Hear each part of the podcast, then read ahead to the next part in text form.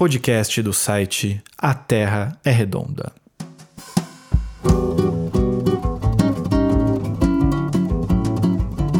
Nessa edição, continuamos a série de conversas sobre o livro China Contemporânea, recém-lançado pela editora Autêntica.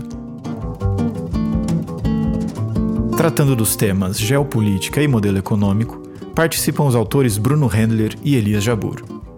A mediação é de Ricardo Mussi, coordenador da coleção Ensaios, pela qual o livro foi publicado. Boa noite a todas e todos.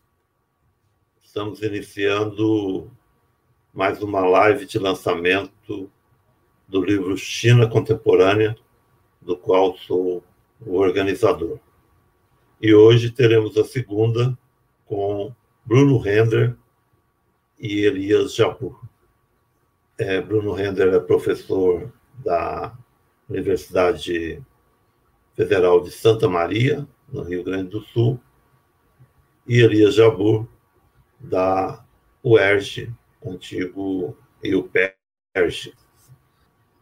Se trata de dois reconhecidos especialistas sobre a China, com livros publicados, com pesquisas feitas no território do país asiático e que trouxeram para esse volume os resultados das suas pesquisas mais recentes os desdobramentos de suas pesquisas anteriores. São apresentados aqui de forma sumária, mas também aprofundada, numa linguagem que dispensa o aparato técnico acadêmico e que é acessível para o público em geral. Nós vamos seguir a seguinte dinâmica: Cada um deles vai falar por 10 minutos, numa primeira rodada. Haverá uma segunda rodada, em qual eu introduzirei uma questão, fortalecer o, o termo diálogo, que está implícito aqui no, no título da nossa live. E, num terceiro bloco, eles responderão as perguntas que vocês fizerem, elas serão apresentadas a eles para responderem na terceira parte. Então vamos iniciar passando a palavra ao Bruno Hendler. Bom, em primeiro lugar, boa noite a todos, a todos que nos ouvem, todas que nos ouvem. Eu, em primeiro lugar, gostaria de agradecer né, ao professor Ricardo Mus pelo convite, me senti muito honrado por fazer parte desse projeto. Agradecer também a Bárbara, a Nude, ao pessoal da, da editora, né, editora autêntica, com, assim, é, muito profissionalismo, né, tá lidando com esse projeto. Gostei bastante de fazer parte né, de, desse grupo. E saudar meu colega Elias, que me ajudou bastante. É uma honra compartilhar com ele agora essa, essa conversa, porque tivemos algum contato na, no Rio de Janeiro, quando eu estava fazendo meu doutorado na FRJ, ele me deu algumas dicas, me deu algumas sugestões, trocamos, trocamos algumas ideias. Então é uma, uma satisfação vê-lo aqui novamente. E, bom, é isso, pessoal. É, como o professor Ricardo falou, sou professor na, na Federal de Santa Maria. Eu tive na China três vezes. Em 2017, eu fiz o meu doutorado de sanduíche né, na, na Universidade de Renmin, a Renda, né, é, em Pequim. Uh, fiquei quatro meses lá com a bolsa da, da CAPES. Aí, em julho do mesmo ano, em 2017, fiz uma segunda viagem pelo a convite né, do, da Juventude do Partido Comunista da China, é um programa que eles levam acadêmicos e políticos da América Latina para conhecer é, um pouco mais da visão deles, né, da visão do Partido Comunista, o que eles querem mostrar né, para os latinos e tal, é, um pouco mais da, dessa experiência única e bem singular né, que é o desenvolvimento da China que tem sido o desenvolvimento da China. E tive uma terceira vez em Zhuhai, que é perto de Guangdong, de, de Cantão, né, que a gente fala em português, é, num, num, evento, num congresso da Universidade Sun Yat-sen.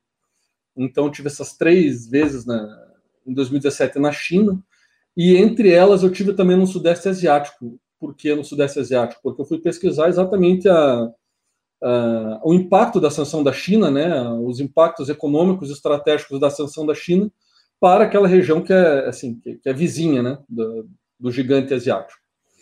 Uh, e aí, mediante esse convite do professor Ricardo, eu estava pensando o que, que eu gostaria, de, gostaria de, de contribuir com o projeto.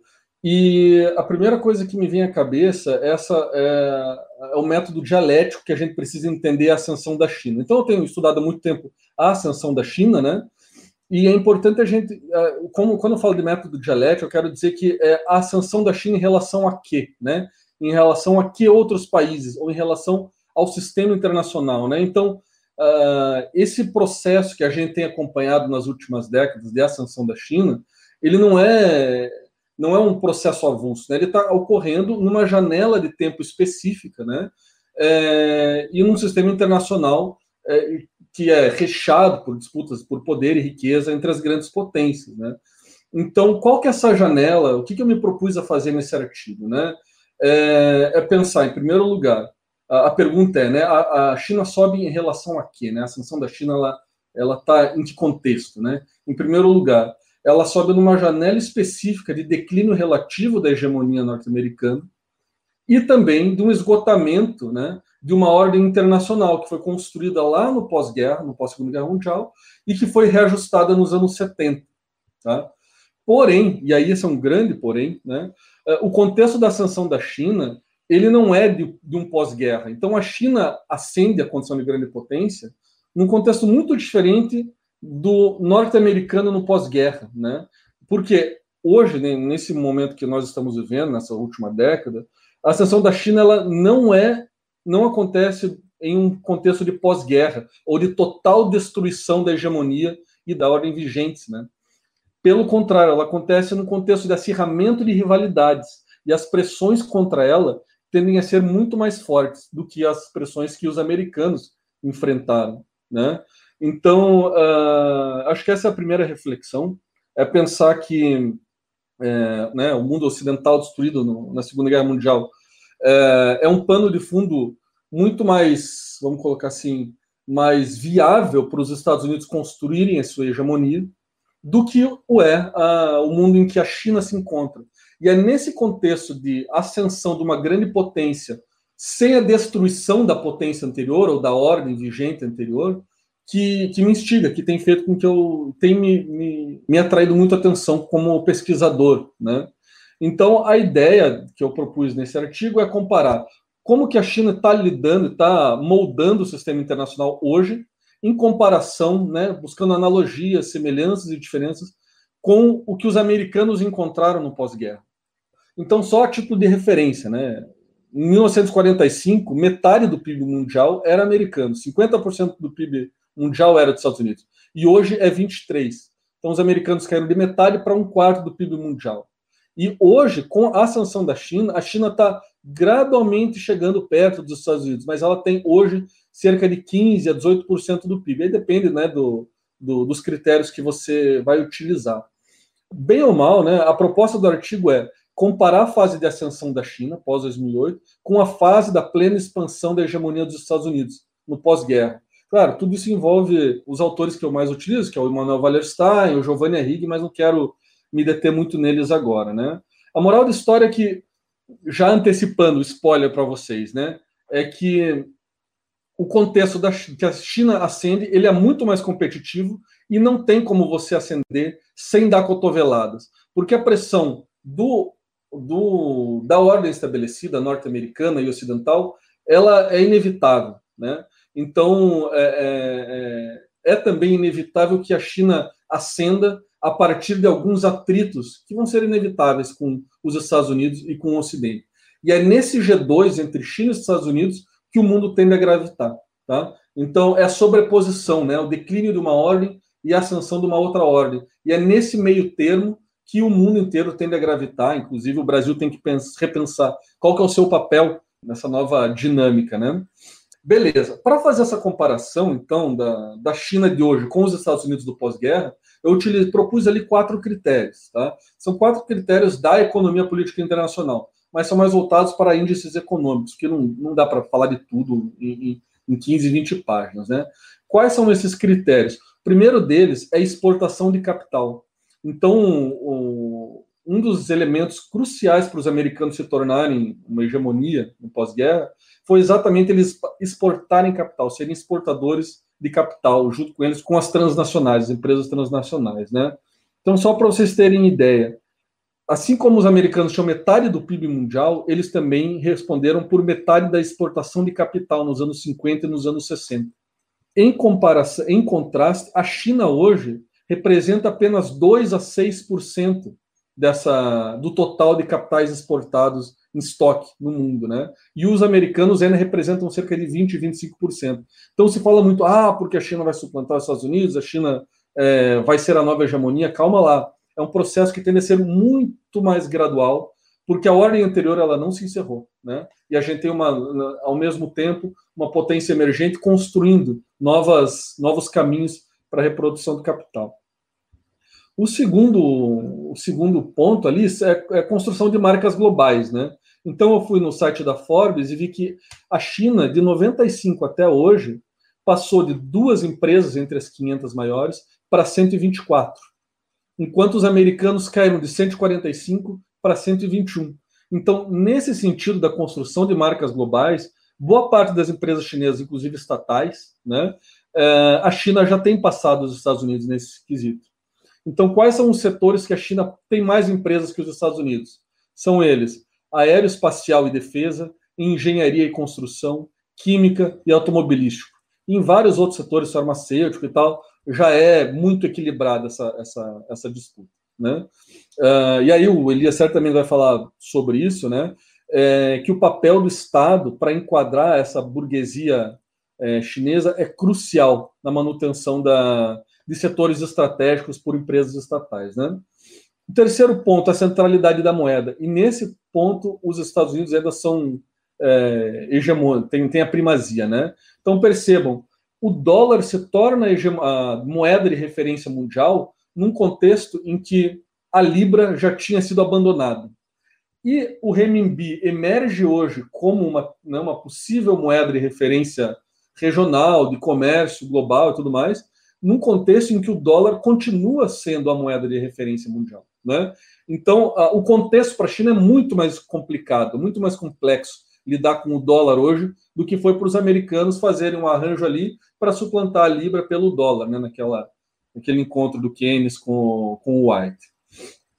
Uh, claro, há alternativas que a China tem buscado, né? Então, há instituições, instituições multilaterais, bancos de, bancos de desenvolvimento, acordos de swap cambial que a China tem construído com o terceiro mundo, com o mundo em desenvolvimento, quer dizer, né?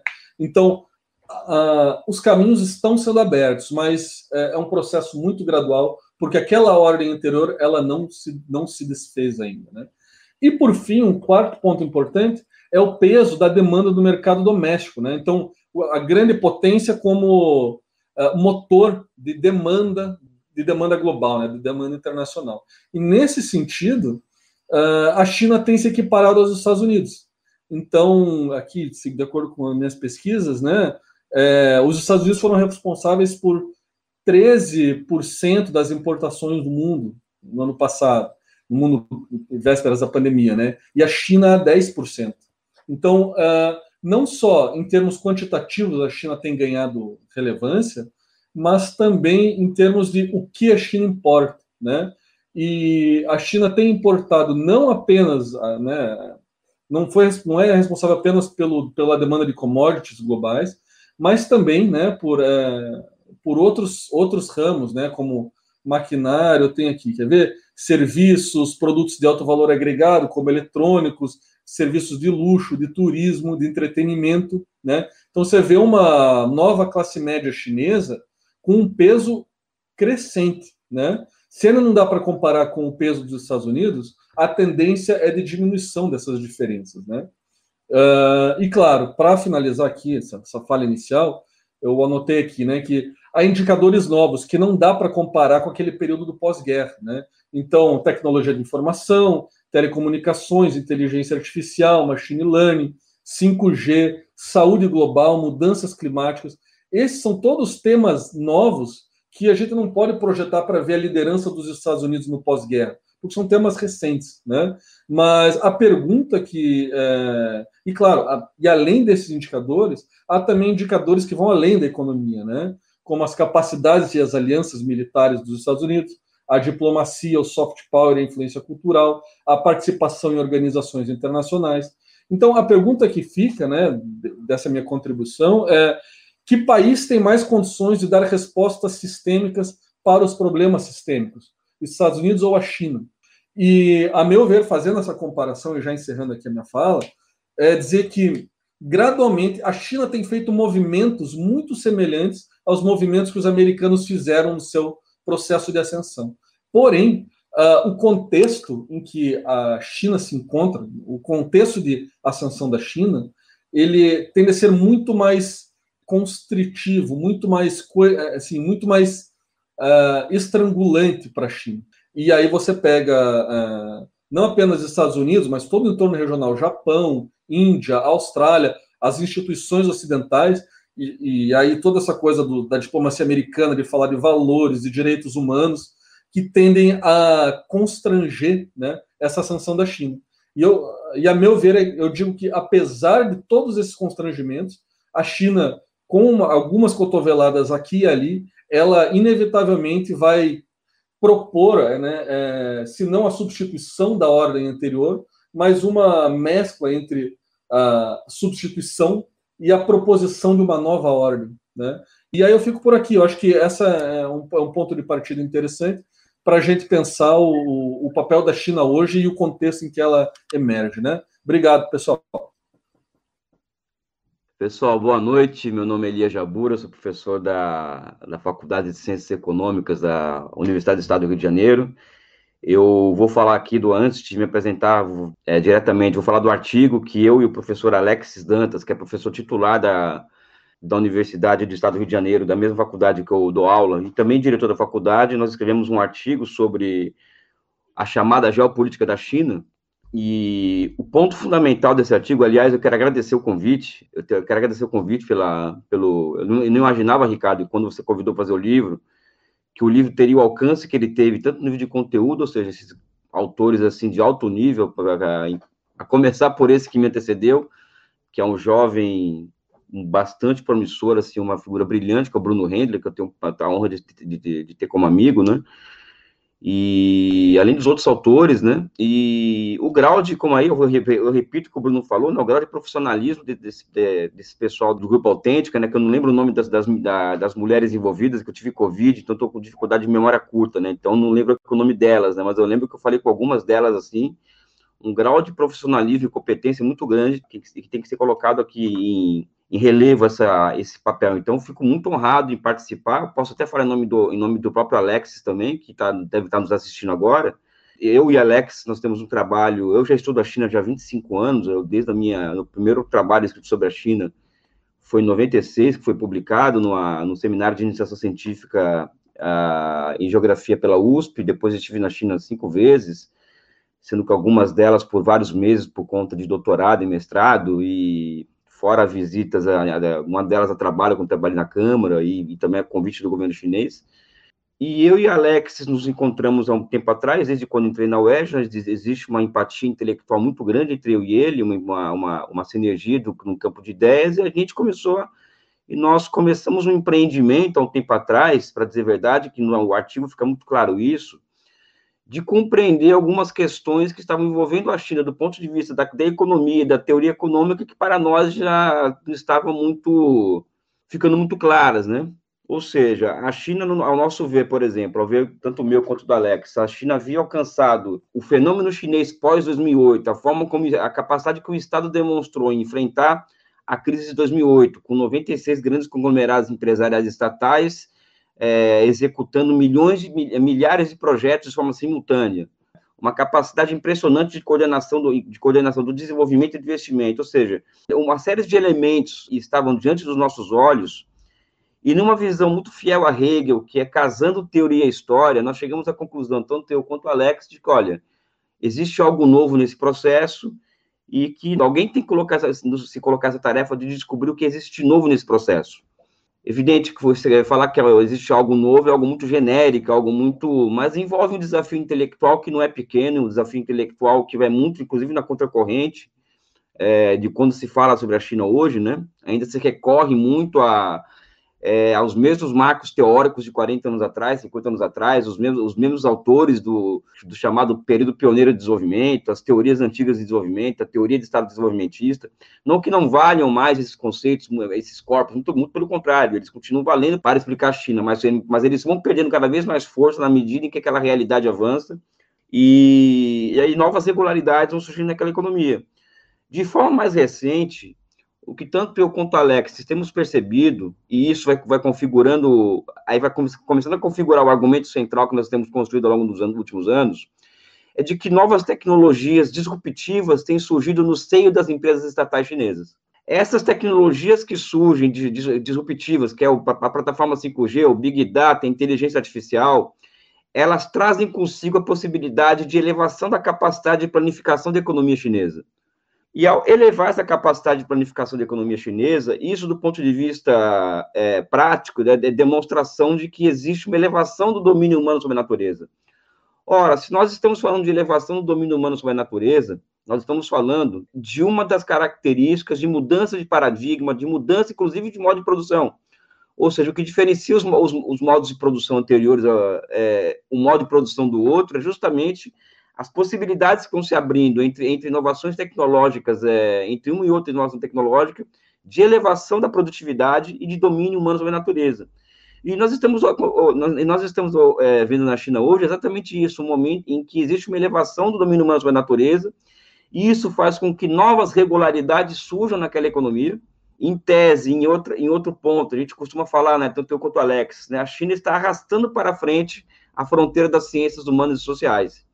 E esse arrastar para frente das ciências humanas e sociais, ela acaba que demandando do cientista social ocupado em compreender a, o que acontece na China e no mundo hoje, quais são essas novas regularidades que surgem na economia chinesa a partir desse, o que eu chamaria de um estágio superior do socialismo de mercado, ou, ou um novo modo de produção, e que nós damos o nome de nova economia de projetamento, ou seja, eu acabei que, com o auxílio do Alex, que tem muito mais conhecimento do que eu em microeconomia, buscando relendo uh, um livro de Inácio Rangel de 59 chamado Elementos de Economia de Projetamento, em que ele, em que ele basicamente ele acaba estudando é, o caso do, do, do, do, projeto Sputnik e da reconstrução europeia e percebem que vão surgindo novas regularidades naquelas tanto no lado do, de um lado da cortina de ferro quanto em outro. E, essa, e essas regularidades dariam conta do surgimento de uma ciência do projetamento, ou seja, uma economia onde o Estado, ao restringir absurdamente a ação da lei do valor. Ele tem condições de agir voltado no longo prazo e se basear em grandes projetos. Esse tipo de Estado que Rangel viu em 59, a partir dessa descoberta científica dele, ele acaba, acaba que desaparecendo com o final da União Soviética, acaba desaparecendo na, é, na Europa Ocidental com o neoliberalismo e também nos Estados Unidos com o keynesianismo militarizado. E nós observamos, tanto eu quanto Alexis, que muito do que Rangel estava colocando naquele livro, daquelas possibilidades, estavam emergindo na China, ficando muito evidentes na China, na China muito recentemente. Então, nós decidimos, decidimos batizar essa nova economia, esse novo modo de produção, entre aspas, que surge na China desde então, de nova economia de projetamento.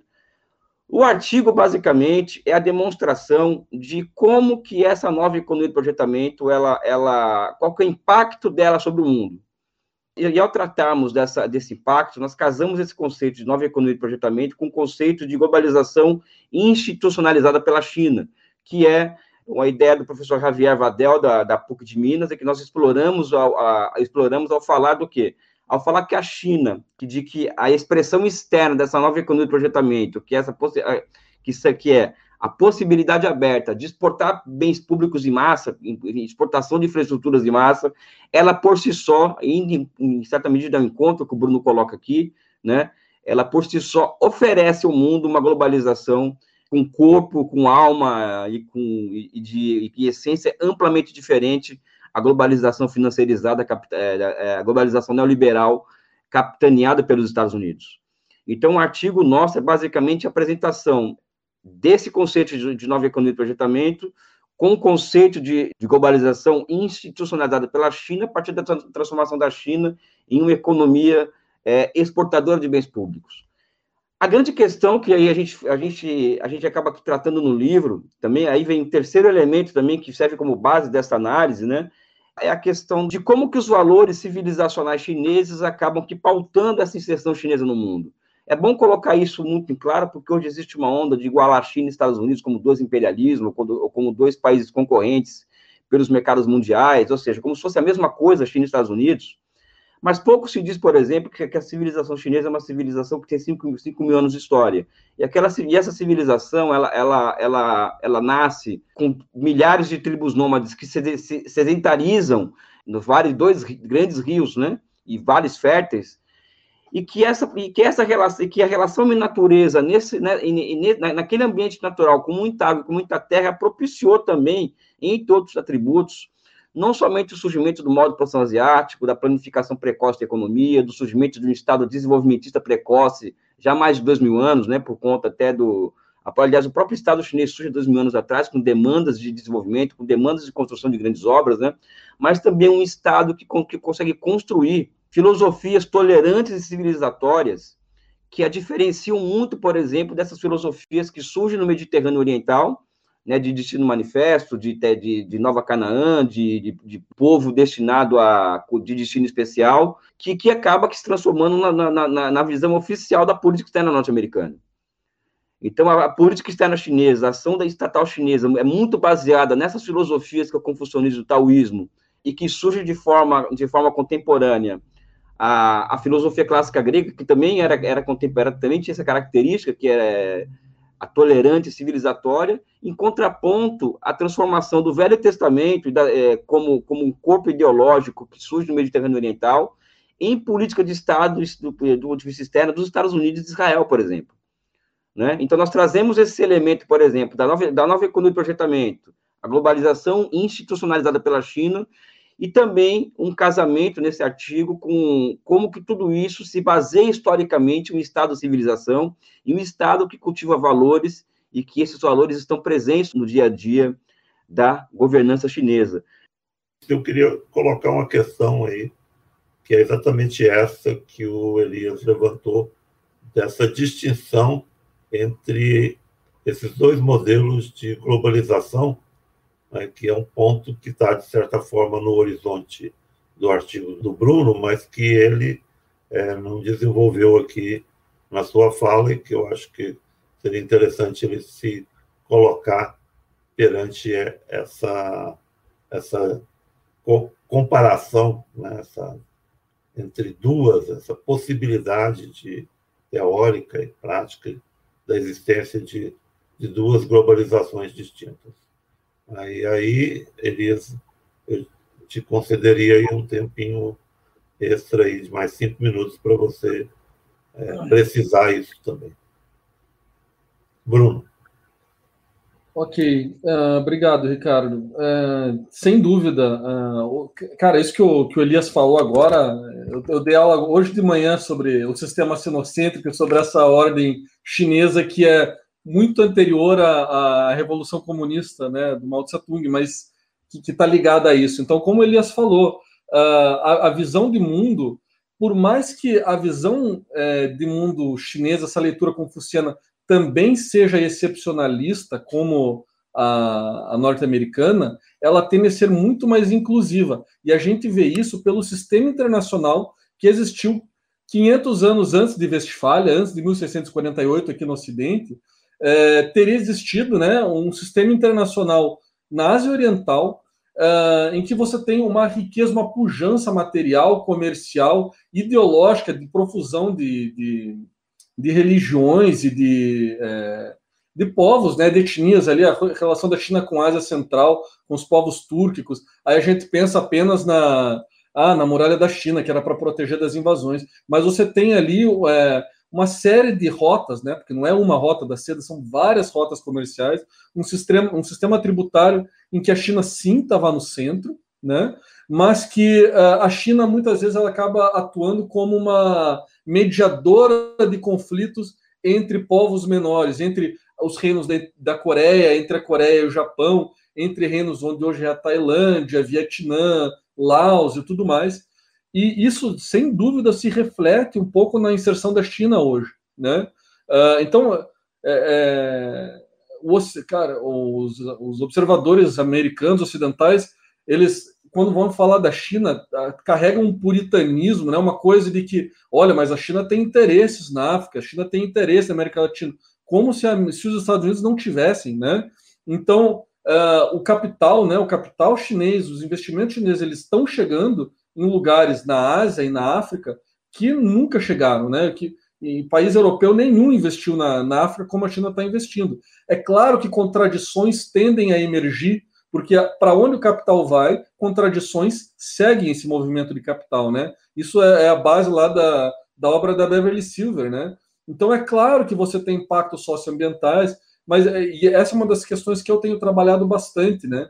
Que é, é basicamente assim que eu anotei aqui, né? É, como que a política externa do Sul Global, como que países em desenvolvimento aderem a um campo gravitacional econômico estratégico chinês porque esse campo gravitacional ele tende a entregar algum nível de desenvolvimento econômico e de proteção geopolítica, né? Ou uma espécie de um guarda-chuva que se contrapõe ao guarda-chuva ocidental, né? Então é, é um é, é, interessante você pegar como que elites locais, isso é um esforço que eu tenho feito, né? Como que elites, vamos lá, do Camboja, da Etiópia, do Egito, elas tendem a se alinhar, a, a ser beneficiadas, né? é, por esses laços que têm sido construídos com o capital chinês e com o governo chinês. Você não pode falar do capital chinês sem falar do Estado chinês, né? Então é, é um, é um esforço interessante assim, entender como que elites se alinham para começar a gravitar em torno da China, desses países do sul global, e ao mesmo tempo como que as massas, né, não as elites, mas as pessoas comuns, né, desses países em desenvolvimento, elas é, respinga sobre elas, né, cai sobre elas, ou elas fazem, são protagonistas de novos processos de acumulação de capital e de geração de riqueza. Então, quando se reclamava, ah, porque a China constrói lá uma ferrovia na, na, na Etiópia e contrata só mão de obra, só traz mão de obra chinesa. Mas espera aí, são passos, né? Você tem um, processo aí de levar mão de obra é, nativa para daí é, fazer um processo de transferência com mão de obra local e aí você tem essa, essa escada não sendo chutada, vamos colocar assim, né?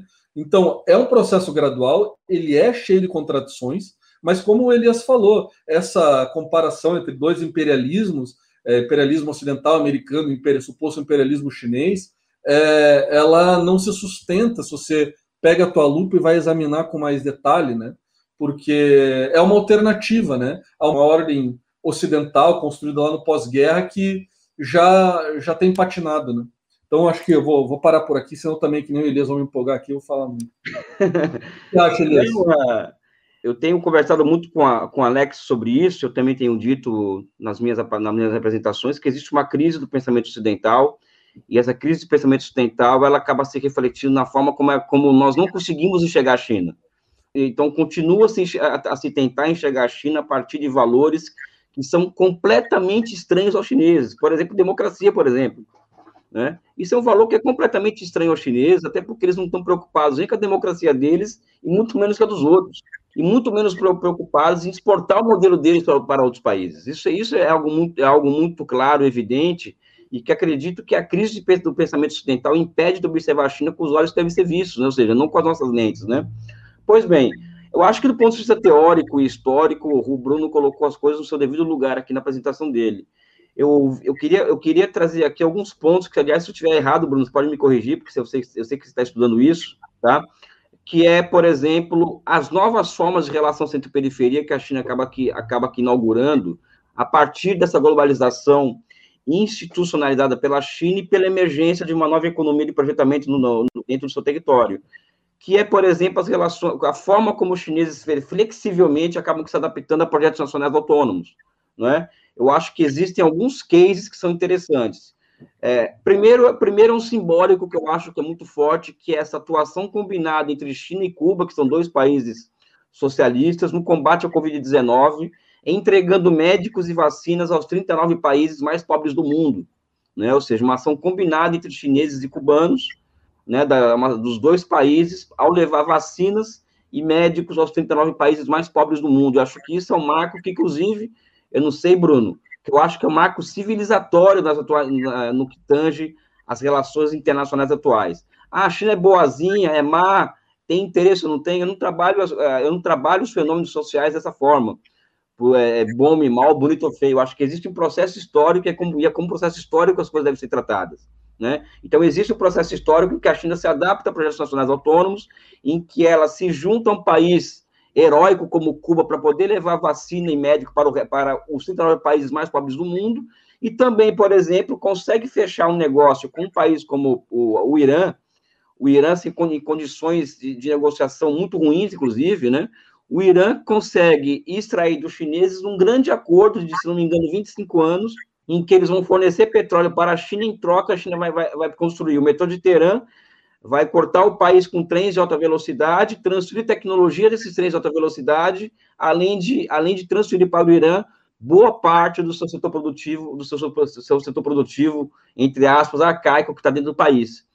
Ou seja, é uma relação de troca que é altamente desigual, só que no caso ao Irã, nesse sentido. É evidente que existe, o Irã tem é, é um país que tem uma, uma autoconsciência nacional muito grande, sabe muito bem o lugar deles na história e na geografia, e isso foi levado em consideração nessa negociação. Só que o Paquistão está indo no mesmo caminho.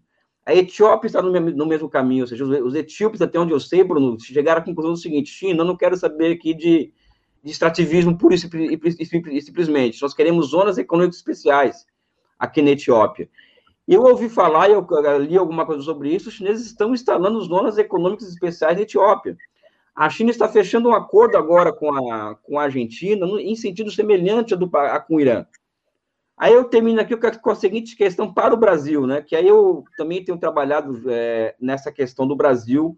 Eu acho que um dos grandes desafios do Brasil, eu acho que são dois desafios, tá? Um deles envolve diretamente a China. Um primeiro não. O primeiro é, é, o, é a recomposição do nosso setor privado nacional, destruído pela Operação Lava Jato. Então, e essa recomposição seria feita a partir do Estado Nacional Brasileiro. Isso, deve, deveria, isso demanda uma reconfiguração do poder político nacional, isso é uma outra discussão. E o outro é nós observarmos o seguinte: o Brasil é um país periférico, e países periféricos não têm condições de planejar suas economias a partir de tendências que eles mesmos criam. Ou seja, o país como o Brasil, eles, eles planificam sua economia a partir de tendências dadas de fora. Exemplo disso, o JK, com a, com, que, que observa, o, observa o papel do automóvel no mundo na década de 50 e ele planifica a nossa economia, tendo como centro as automotivas estrangeiras, e a partir disso cria-se um parque metal mecânico nacional. Tanto é que na, na, década de 80, nosso parque metal mecânico era o maior do mundo, para quem não sabe, né? E hoje existe a possibilidade de planificação da nossa economia a partir dessa tendência, da, dessa, dessa tendência chinesa de ser grande exportadora de bens públicos. Ou seja, o Brasil deveria hoje, aí a minha cabala, né, quem me conhece fala que a chave sabe que eu tenho várias cabalas. Uma delas é a necessidade de formação de 200 a 300 mil economistas e engenheiros de projetos para preparar o território brasileiro para um grande acordo que envolveria investimentos só de 100, 200, 300 bilhões de dólares de, de, em, trens, em trens de alta velocidade é, com a China, prevendo transferência de tecnologia, prevendo uma relação entre dois projetos nacionais de desenvolvimento, né? E, evidentemente, acho que falta inteligência estratégica para o Brasil que aliás é o que, o que sobra para o Irã, nesse caso, falta para o Brasil atualmente, que é aproveitar essa oportunidade aberta pela globalização institucionalizada pela China. Agradeço ao Elias e ao Bruno. E vamos agora passar para a última rodada, onde os professores responderão perguntas. Pergunta 1 de Gabriel Teles. Qual a especificidade da China na divisão internacional do trabalho, na medida em que o Estado tem um papel fundamental na acumulação do capital? Pergunta 2, Patrick Miller Dipner. Hoje a China tem uma alta capacidade de reprodução tecnológica que se iniciou há alguns anos com os produtos de 1,99 e hoje se estende a produtos high-tech. Qual a importância da transferência tecnológica de empresas para a construção da riqueza da China? Seria possível algum país ocidental reproduzir algo parecido com o que ocorreu por lá? Pergunta 3, da Gabriela Tamires Rosa Correia. Em junho desse ano, o Congresso norte-americano, num consenso entre democratas e republicanos, aprovou um projeto de lei relacionado ao despejo de mais de 200 bilhões de dólares em ciência e tecnologia e informática, CTIA, à construção de infraestrutura e ao subsídio a fabricantes nacionais de áreas estratégicas numa tentativa de centrar algumas cadeias produtivas nos Estados Unidos. Nesse sentido, até que ponto os Estados Unidos, cientes da dependência chinesa, realmente tende a reiniciar o seu processo de expansão material através da reconstrução da sua capacidade industrial? E como isso tende a afetar as relações entre China e Estados Unidos? Pergunta 4, do André Val. Com o Brasil possuindo consciência sobre a sua dependência de exportação de commodities para a China, de que forma o Brasil pode se beneficiar da ascensão da China como nova potência econômica mundial? Pergunta 5, Mauro Vieira. Vocês poderiam falar algo sobre o processo educacional na China? Pergunta 6, do Patrick Miller. Hoje, 1% dos chineses concentram cerca de 30% da riqueza, porcentagem menor do que os Estados Unidos, 35%, e a Rússia, 58%. Mas há um momento de boom de empresas e bilionários no topo de mais ricos do mundo. Gostaria de perguntar como o Estado chinês lida com a concentração de riqueza, se há uma tendência de redução ou aumento, e qual é a importância estratégica desse tema. Vamos lá, tá aberto o meu microfone, né? Acho que dava para a gente fazer uma conversa assim mais fluida também, Elias, não sei. Uh, porque a primeira coisa que você falou ali é da diplomacia da saúde da China na África, né? Eu anotei aqui. E se você, assim, eu descobri nessas pesquisas de pandemia que não é de agora, desde os anos 60, a China tem uma cooperação assim bem pesada, bem importante com uma série de países africanos, né? Uh, combate a doenças epidêmicas e tudo mais. E é bem interessante. E aí, claro, isso aflorou, isso voltou agora, né, por causa da, da pandemia do Covid. Mas já é, é interessante como essa questão humanitária está presente na política externa da China. E, claro, não é porque eles são bonzinhos, né? Então, isso vem nos anos 60 daquela diplomacia terceiro mundista, maoísta mesmo, mas é lícito, né? E, e, e isso é, é, uma constante. Uh, sobre o que você falou da China com o Irã, é, eu acho que o Ocidente está de olhos arregalados, porque essa aproximação, é, como você falou, é, é, é, uma espécie de um malabarismo diplomático que a China faz, porque ela negocia, ela tem boas relações com o Irã, mas também tem com a Arábia Saudita e com Israel, né? Então, ela tem boas relações, uh, vamos dizer, é, com o Vietnã, mas também tem com as Filipinas, com a Malásia, então com a Coreia, enfim, com a Coreia do Sul, mas também economicamente com a Coreia do Norte. Então, em, em pontos mais delicados, né, do, de questões estratégicas como o Oriente Médio ou até o caso do Sudão, né? Você tem ali a China fazendo uma espécie de malabarismo diplomático para, é, é, ok, vamos aos negócios, né? É um pragmatismo assim. Mas é claro que isso vem imbuído de uma leitura, de uma visão de mundo que, assim, ela é não proselitista, né? Como é a visão americana de difusão dos valores ocidentais e tudo mais. Então, acho que esse papo aí a gente podia continuar por horas falando sobre isso, né? Sobre essa abordagem chinesa para o mundo em desenvolvimento e como que isso se ela se difere do, dos Estados Unidos. Sobre as perguntas, eu fiquei bem feliz porque tem vários alunos meus aqui participando. Então, o Patrick, o Andrei, a Gabriela, Uh, são todos alunos aqui da FSM, cara. Tava falando com a Gabriela agora há pouco sobre isso. Ela tá fazendo a dissertação dela sobre, sobre a sanção da China e tal, que eu estou orientando. E aí, assim, Elias, você falou um negócio esses dias, um dos teus vídeos lá, que é, é a pergunta, né? Será que o capitalismo da China é um capitalismo de Estado? E você falou, cara, não existe, é um pleonasmo, porque todo capitalismo é de Estado. Não existe capitalismo que não tenha participação do Estado. E, e os americanos eles estão bem conscientes disso, né? Então, quando o, o, assim, claro que a truculência com que o Trump protegeu todos os setores da economia foi burro, né? Quando ele vai jogar lá para o alto as tarifas de importação de produtos chineses, porque o déficit americano é muito alto e tal, mas faz sentido isso que a Gabriela falou ali de injetar dinheiro estatal em pesquisa de, é, de ponta de ciência e tecnologia e fazia sentido quando o Trump quis proteger setores estratégicos de tecnologia, de, de internet, de comunicação. Então, é, é, é, os americanos sabem muito bem que o capitalismo é também de Estado, né? Que não existe capitalismo sem Estado, né? Eu estou fazendo aqui uma mistura da, das perguntas e dos pontos que eles trouxeram.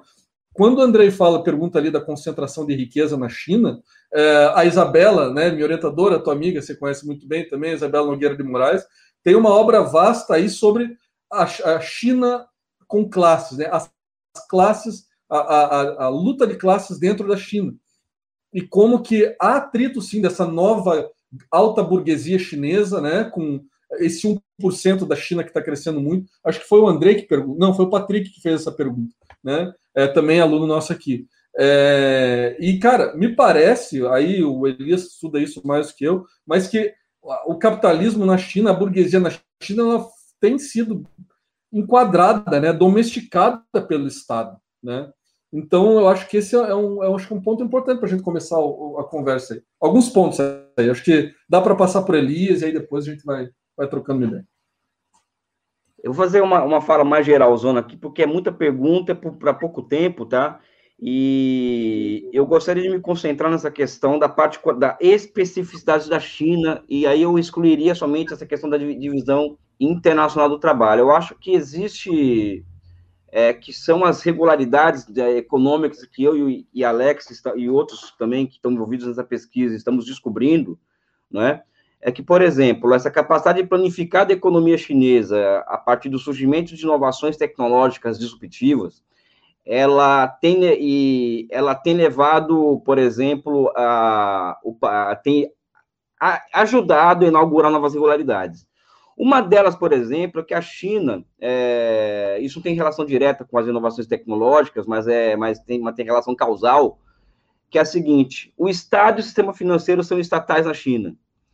O setor, os setores da economia, da economia na China que geram ciclos, ciclos de, de acumulação não são setor, não são, não são privados, ou seja, é o capitalismo que existe na China que são geradores de ciclos de acumulação para aquela economia.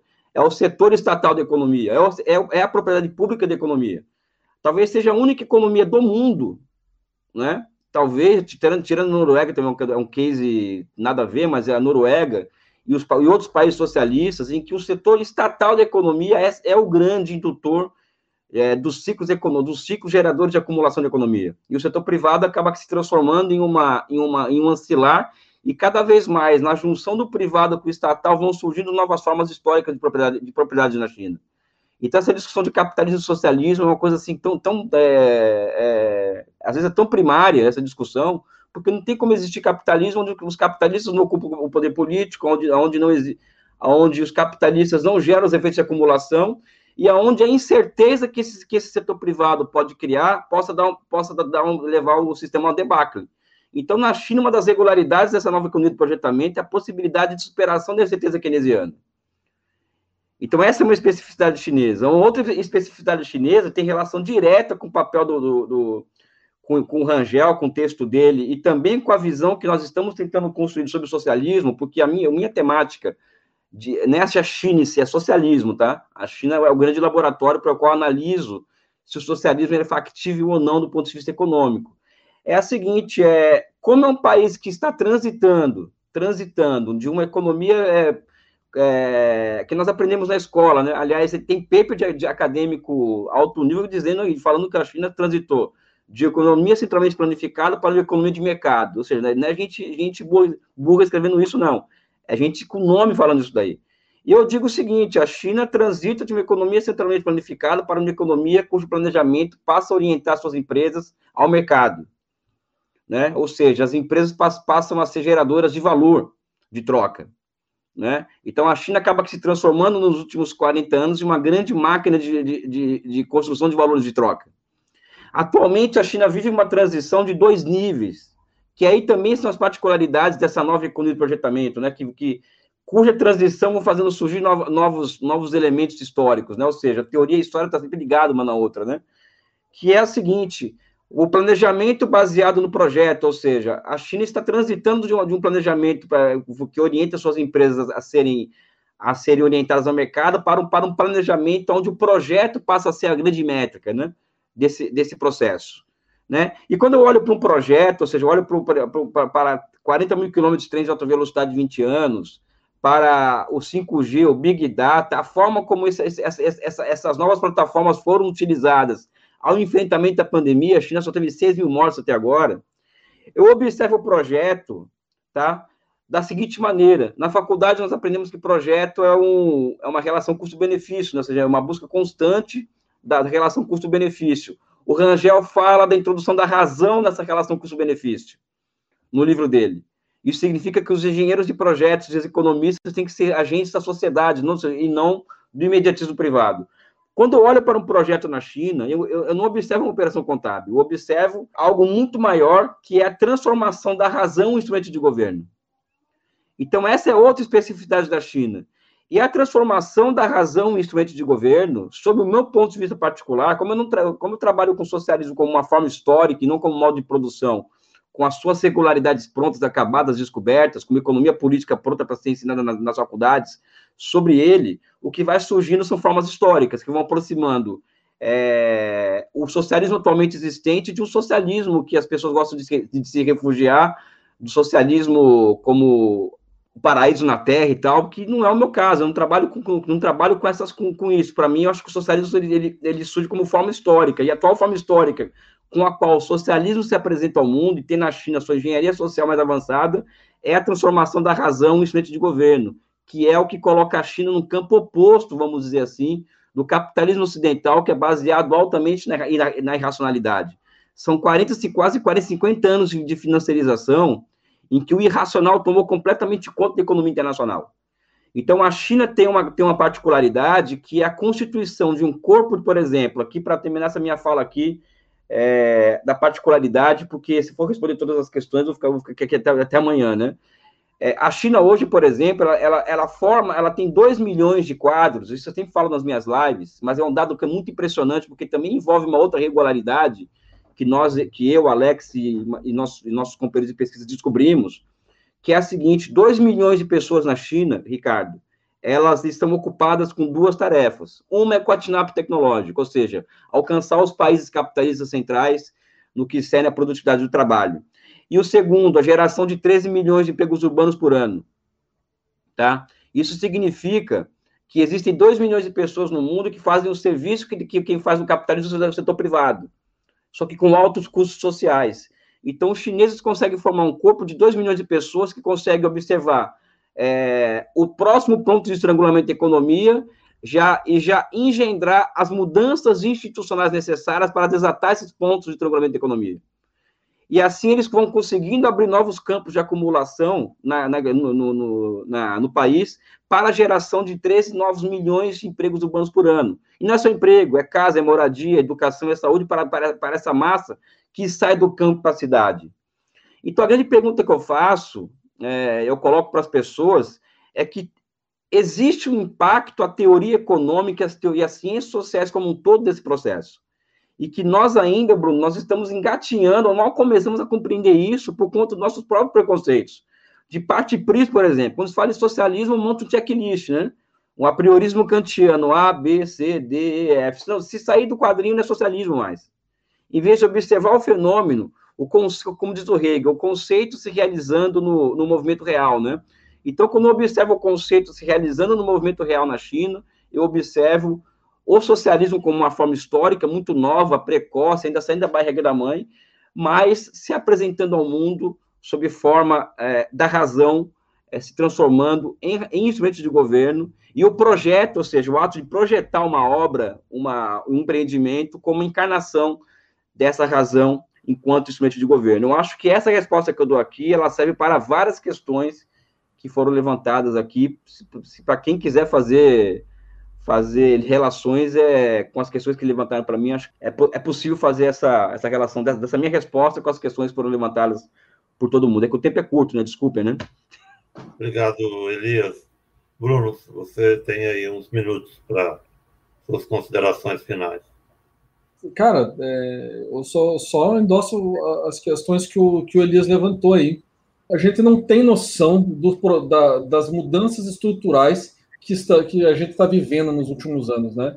Então, é, quando você está no olho do furacão, no, no, na linha do tempo da curta duração, você não consegue ter muita noção das mudanças de média e de longa duração que acontecem no sistema moderno. Né? Então, acho que esses pontos aí que o Elias levantou, fazem todo sentido. É a racionalidade. Quando você vai para a China, você vê que é uma engenharia social mesmo. Você vê que é, é um pensamento racional e de projetamento, de, de projeto de longo prazo.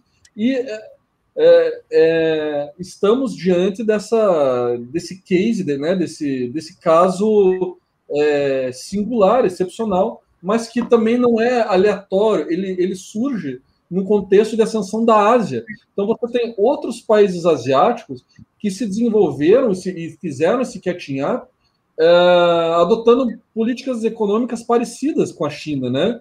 É claro, você tem contexto, tem alianças com os Estados Unidos ou não, mas é, existe ali um denominador comum e a China parece que levou isso para um outro patamar, para um outro nível. E que e esse denominador comum está muito longe da, da, adoção de políticas econômicas que nós tomamos aqui na América Latina. Né? Então é, é isso. É, é, é, essa parte final do que o Elias falou faz muito sentido. Ao invés de você partir do conceito abstrato para analisar a realidade, é você ver a empiria desse processo de construção de um socialismo real, né? que na prática tira milhões de pessoas da pobreza, insere essas pessoas em mercado de consumo, prepara, prepara elas para o mercado de trabalho e tendo como base uma engenharia social que está sentada em dois, três milênios de um de Estado, entendeu? Dois, três milênios de uma civilização. Então, é, quando você vai para a China, você não consegue é, absorver tudo isso quando, quando você passa um tempo lá. Porque o tempo da China é outro. O tempo, a linha do tempo, ela, na China, ela, ela passa diferente. Ela, é, é, estrutural, né? São outros processos. E a gente, com esse mediatismo e puritanismo aqui no Ocidente, acaba perdendo alguns detalhes. Então, acho que esse esforço que o Elias tem feito nos últimos anos, com Alexis e com outros pesquisadores também, com o Kozinski, né, estudando a, a moeda, a internacionalização da moeda e tal, é, é, louvável, né? E eu, do meu lado aqui, eu tento entender da perspectiva do país parceiro da China, né? Qual que é a, é, como que esse processo tem sido interpretado e abraçado ou não, né? Ou quais as contradições que têm emergido no mundo em desenvolvimento a partir dessa ascensão da China. Então acho que são são falas complementares assim, né? E a gente tem muito ainda para trocar de ideia, Elis. Queria agradecer ao Bruno e ao Elias pela participação pelas falas que foram claras, precisas e muito esclarecedoras. Acho que todos que nos acompanharam até aqui vão sair com uma boa ideia do que tem nesse livro e da necessidade, da importância dele para o debate não só sobre a China, sobre a geopolítica, sobre a globalização, mas também para o futuro do Brasil principalmente na hipótese de termos um retorno a, a, a governos democráticos, como está sinalizando no momento.